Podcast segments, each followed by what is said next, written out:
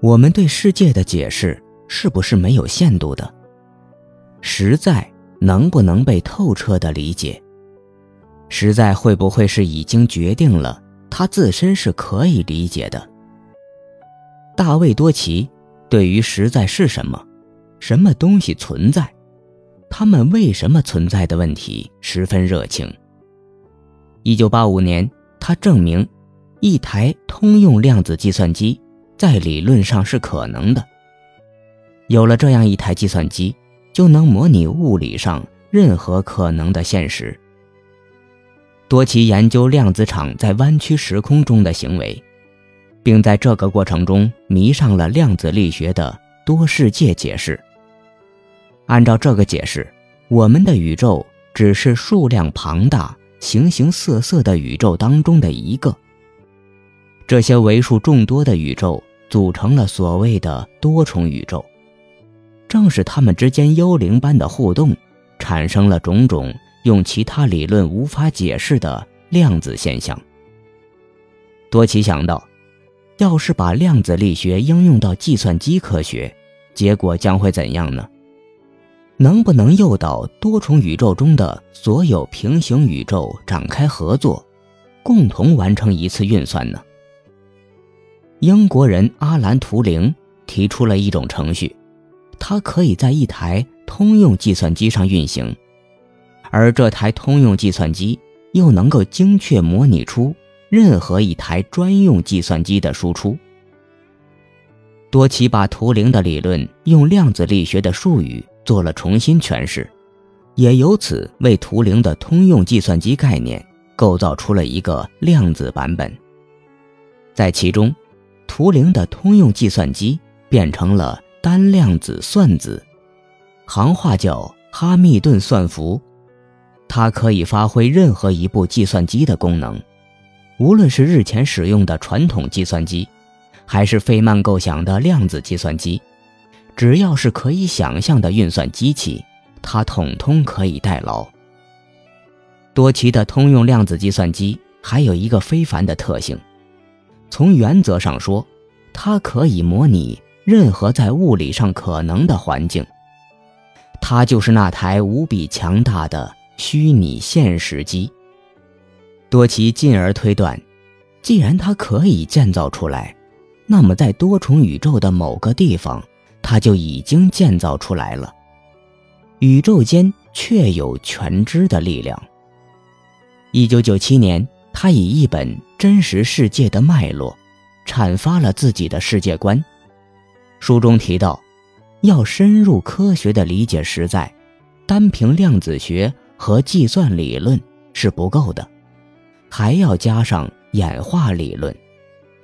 生命和思想决定了量子多重宇宙的基本结构，星座和星团之类的物理结构，随着宇宙的变换而随机变换。然而，头脑之中体现的知识结构，却因为一律在演化中产生，所以在不同的宇宙之间相差无几。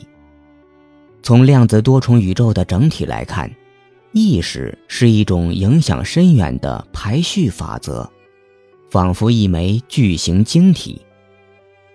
那么，在多奇对实在的理解中，包含存在之谜吗？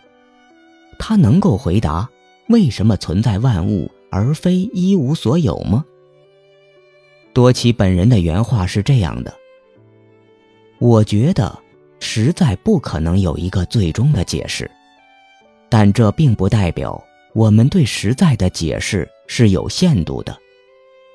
我们永远不会撞上一堵墙，上面写着‘在此之后没有解释’。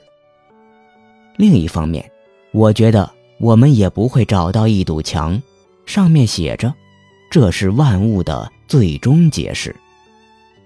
实际上，这两堵墙相差不多。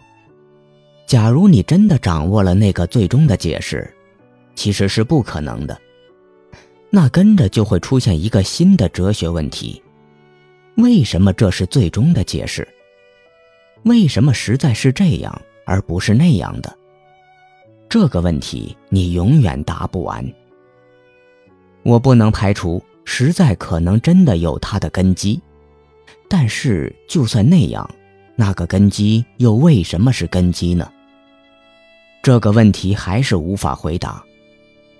就拿那个第一因证明来说，那个证明认为，世界的存在一定要用某个最初的事件来解释。这简直就是死脑筋嘛！为什么一切事件都由时间上更早的事件引起？这种想法根本就不合逻辑，也不算是解释。你完全可以想象这样一种解释：在其中，一个事件是由发生在不同时间的几个事件引起的，过去的、将来的都有。你还可以想象那样一种解释：它根本与时间无关，甚至与原因无关。你真正要回答的问题，不是以前发生过什么。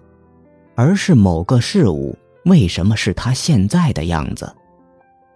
我们的物理定律没有一条可以回答多重宇宙为什么存在的问题，定律是派不上这个用场的。惠勒这样说过：“你可以把最高级的物理定律统统写在几张纸上，再把这些纸摊到地板上，然后倒退几步，盯着它们说，飞。”他们是不会飞的，他们只会瘫在那里。量子理论或许可以解释为什么会发生大爆炸，但它还是回答不了你感兴趣的那个问题，那个存在的问题。存在是一个复杂的概念，需要层层拆解。为什么存在万物而非一无所有，也是一个分了层的问题。就算找到了某一层次的答案，还是会有下一个层次需要操心。多奇还在《真实世界的脉络》中写道：“我认为，我们现在还没有接近，将来也不可能接近理解一切的水平。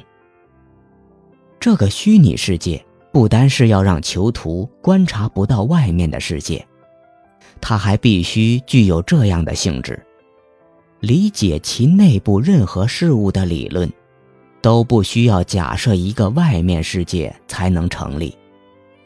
换句话说，就解释而言，这个世界是自足的。然而，在我看来，实在的任何一部分都不会具备这样的性质，只有实在的全体才有这个可能。可是，如果实在的全体，在解释上真是自足的，那么它就应该包含对其自身为何存在、为何能够战胜虚无的解释。